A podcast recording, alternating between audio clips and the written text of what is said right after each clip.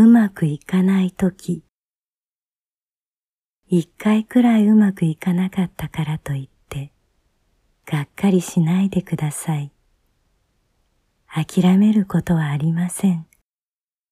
ましてや、投げ捨てることもありません。そんな時は、ゲームを楽しむような気分で、もう一度やってみてはどうでしょう。ゲームだと思えば、肩の力が抜けて、さっき気持ちがめいっていた時には目に入らなかったものが見えてきたりするものです。